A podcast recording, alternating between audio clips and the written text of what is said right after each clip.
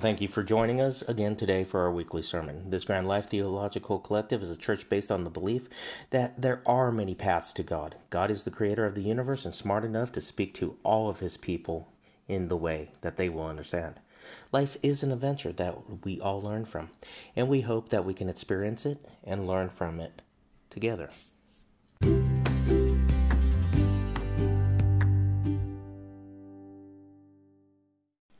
Let me begin by wishing everyone a very happy Easter holiday.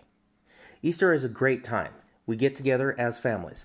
We watch our kids hunt eggs, and we reflect on the ju- rejuvenation of a new spring. Sometimes we have an issue understanding the theology behind Easter. We know it reflects the day that Jesus Christ was resurrected after being crucified, and that it takes some faith. It's easy to understand Christmas. It's the celebration of the birth of Jesus. We understand Good Friday, the anniversary of the crucifixion of Christ. It's Easter. That's difficult. We understand why it's at the beginning of spring. We may understand what is celebrated, but I believe it's the resurrection that people have an issue with. So, here it is. I believe in the resurrection. Let me explain. Let me tell you a story, a story of hope, a story of inspiration, and some may say a story of resurrection. Adam, not his real name, in one aspect had an incredibly blessed childhood, in another, a very difficult one. When Adam was about eight years old, his father died, placing his mother in a position where she became the only earner for the family. One night, when Adam's mother was driving home from work, she was involved in a very serious car accident. While Adam's mom was hospitalized and during her recovery, he became responsible as the primary caregiver for himself, his sister, and their mother. Adam was fortunate enough that there were people that cared about him and helped him as they could. But for the day to day stuff, the cooking, the cleaning, the care for his sibling, it was Adam's responsibility. Adam developed various coping mechanisms to deal with his new complicated home life and the fact that his father had died and his mother had nearly died. But one extremely stressful day, things became so difficult that nothing seemed to work. Adam, not knowing what else to do, went outside and sat on the front steps of his apartment. There he cried. As he was sitting there, a man walked up and said, Son, are you okay? He politely said that yes, he was okay, although in reality he was far from it. But as he looked up at the man, the sun behind him gave the impression that he had a halo. Adam thought, An angel has come to help me. The man simply sat down with Adam and talked with him.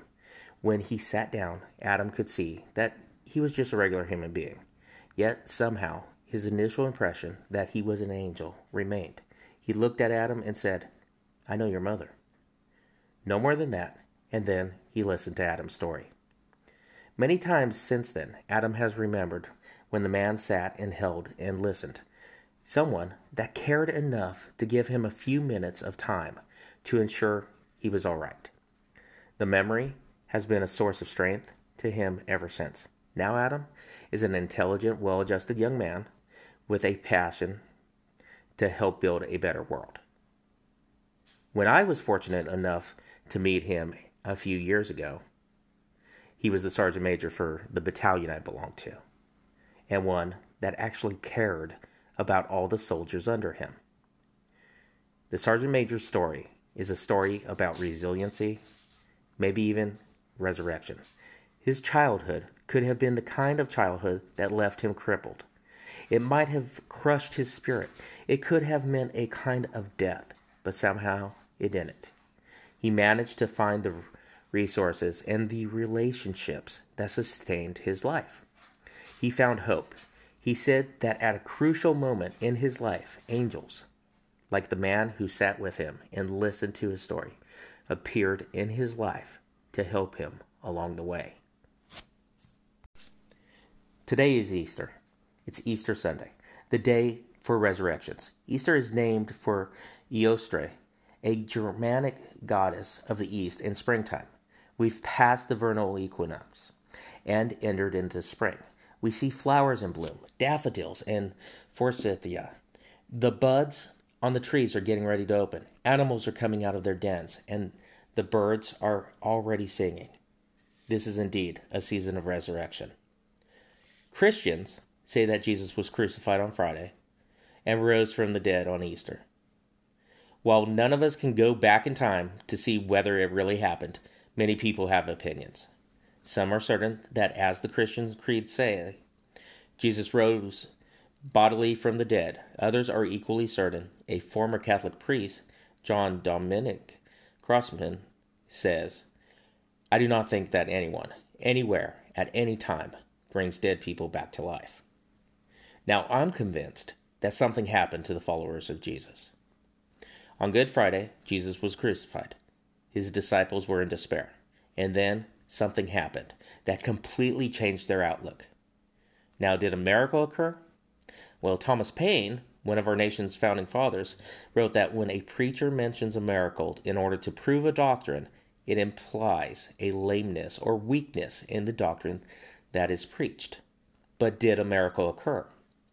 In the ancient world, miracles were associated with all great men, including Alexander the Great, Caesar Augustus, Moses, the Buddha, and Muhammad.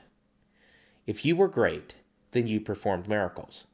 That's the way people thought in ancient times. Things that many of us write off today as maybe dreams or feelings we have would have been seen as miracles in other times. The medicine and other items that we take for granted in our everyday life would have been seen as incredible miracles, healing the sick, and much more. If you have a gravely sick child, and there's something out there, a medicine or a treatment or something else that allows that child to once again become healthy, and then the child is now happy and running around, then it's a miracle. It's a miracle to the parents and it's a miracle to everyone around them. But did a miracle occur? I think something happened. Something happened to the followers of Jesus on that first Easter. The resurrection, now, it is not to be completely dismissed out of hand. The disciples, they experienced something that changed everything for them. Christianity moved from being a few followers to a powerful global religion in actually a short relative amount of time. That might even be seen as a miracle. The Easter story is told in each of the four Gospels, and the stories disagree on the details. How many people went to Jesus' tomb? who they were, whether they went before or after sunrise, whether they saw one angel, two angels, or more, whether they saw Jesus or not, and who Jesus appeared to first. In one gospel, Mark 16, 6 through 7, the angel tells Mary Magdalene that Jesus is not there. But in another gospel, John 20, 14 through 18, Jesus is there at the tomb, and he talks to Mary Magdalene. Now, Thomas Paine said that if the four gospel writers testified in court and contradicted one another as much as they do in the Bible, well, then their testimony would be thrown out by the judge. But maybe, just maybe, it doesn't matter. It doesn't matter whether or not they agree in the details. The four Gospels are not history. What they are is testimonies in faith. We call the Gospels Matthew, Mark, Luke, and John, but we really don't know who the authors were or what their names were. The Gospels were written anonymously 35 to 60 years after Jesus died by people who weren't there. No eyewitnesses to what happened wrote the Gospels. But before the Gospels were written, there was an earlier telling writing to the church of Corinth, Paul gave his version in 1 Corinthians 15 3 through 8.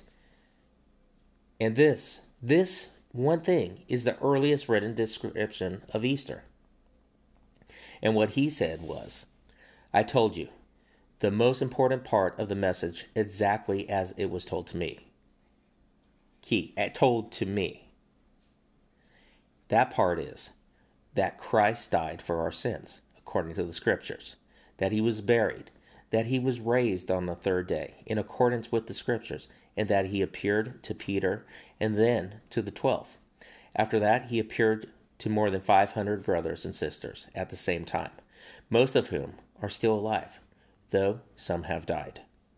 Then he appeared to James, then to all of the apostles, and last of all, he appeared to me, even though I am like someone who was born at the wrong time. Paul's story is the first and it's the simplest. He never says the stone was rolled out of the way. He never says that the tomb was empty. He never even says whether there was a tomb or a stone.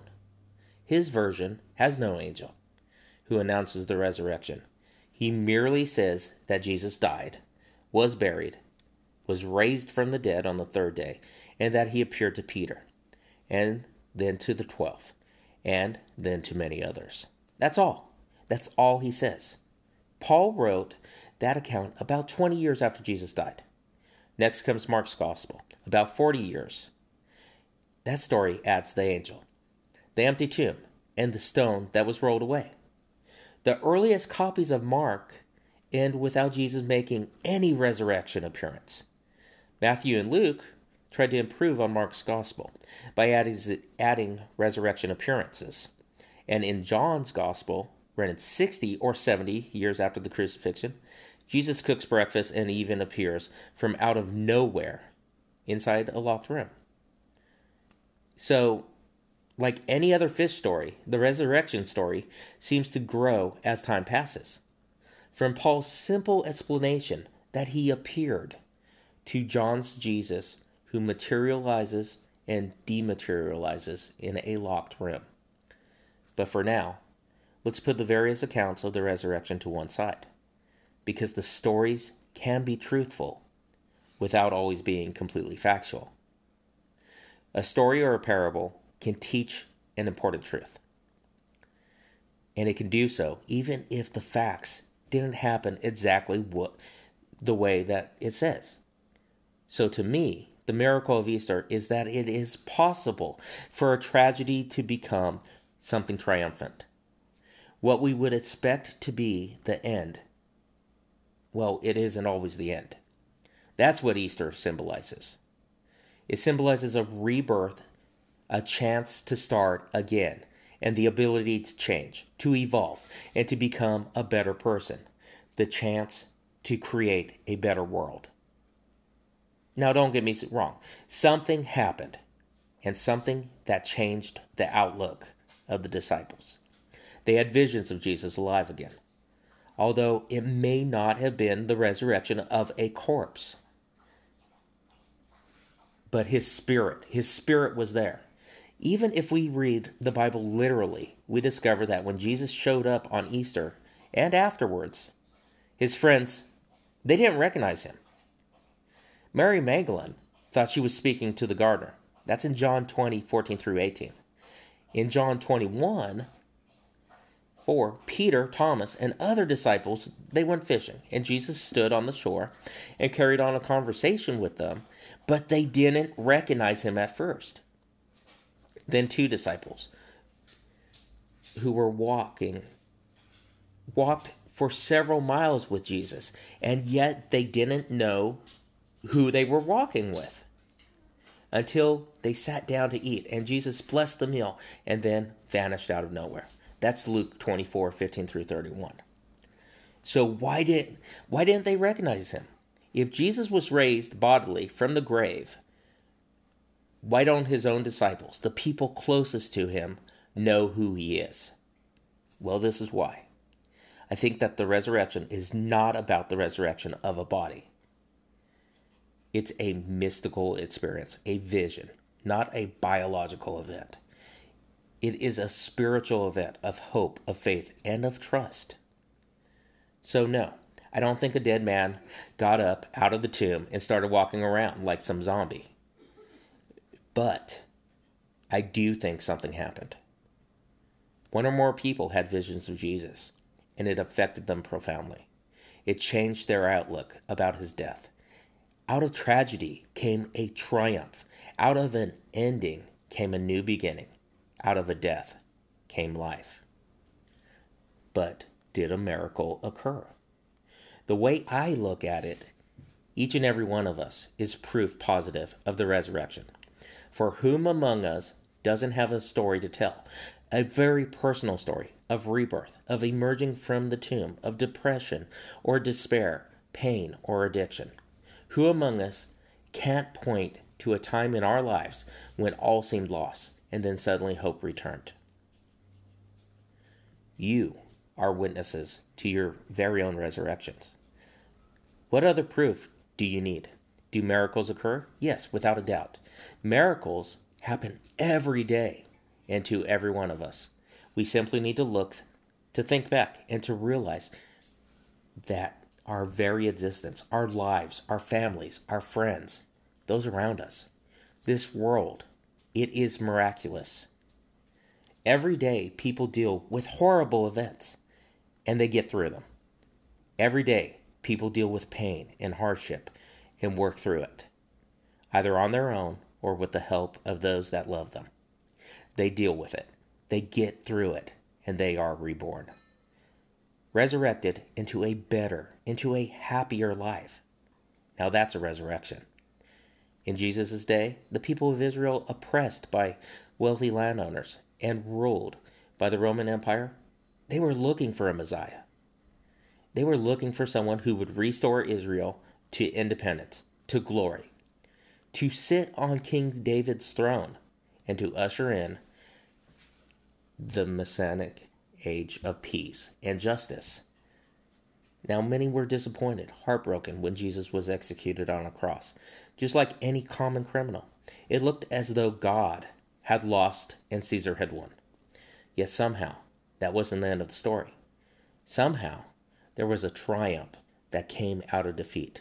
The message of Easter is that something good is possible on the other side of suffering. Not just someday in the sweet by and by, but here, today, in this life, and for all of us. So that if those who experienced Jesus alive among them were somehow right, what if the crucifixion on Friday isn't the end of the story? What if poverty, or the loss of a job, or an illness, or the death of a loved one isn't the end? What if addiction isn't the final word? What if there is a resurrection? On Friday, there is only death and sorrow, cold and darkness, represented by winter. But on Sunday, there is a new spring, a resurrection, and there is hope.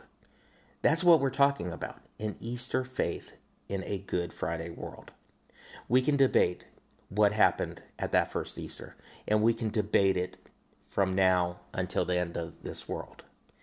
But we can't test it. We can't test it in a laboratory, and we can't go back in time. We will never know the facts of that day, what actually happened.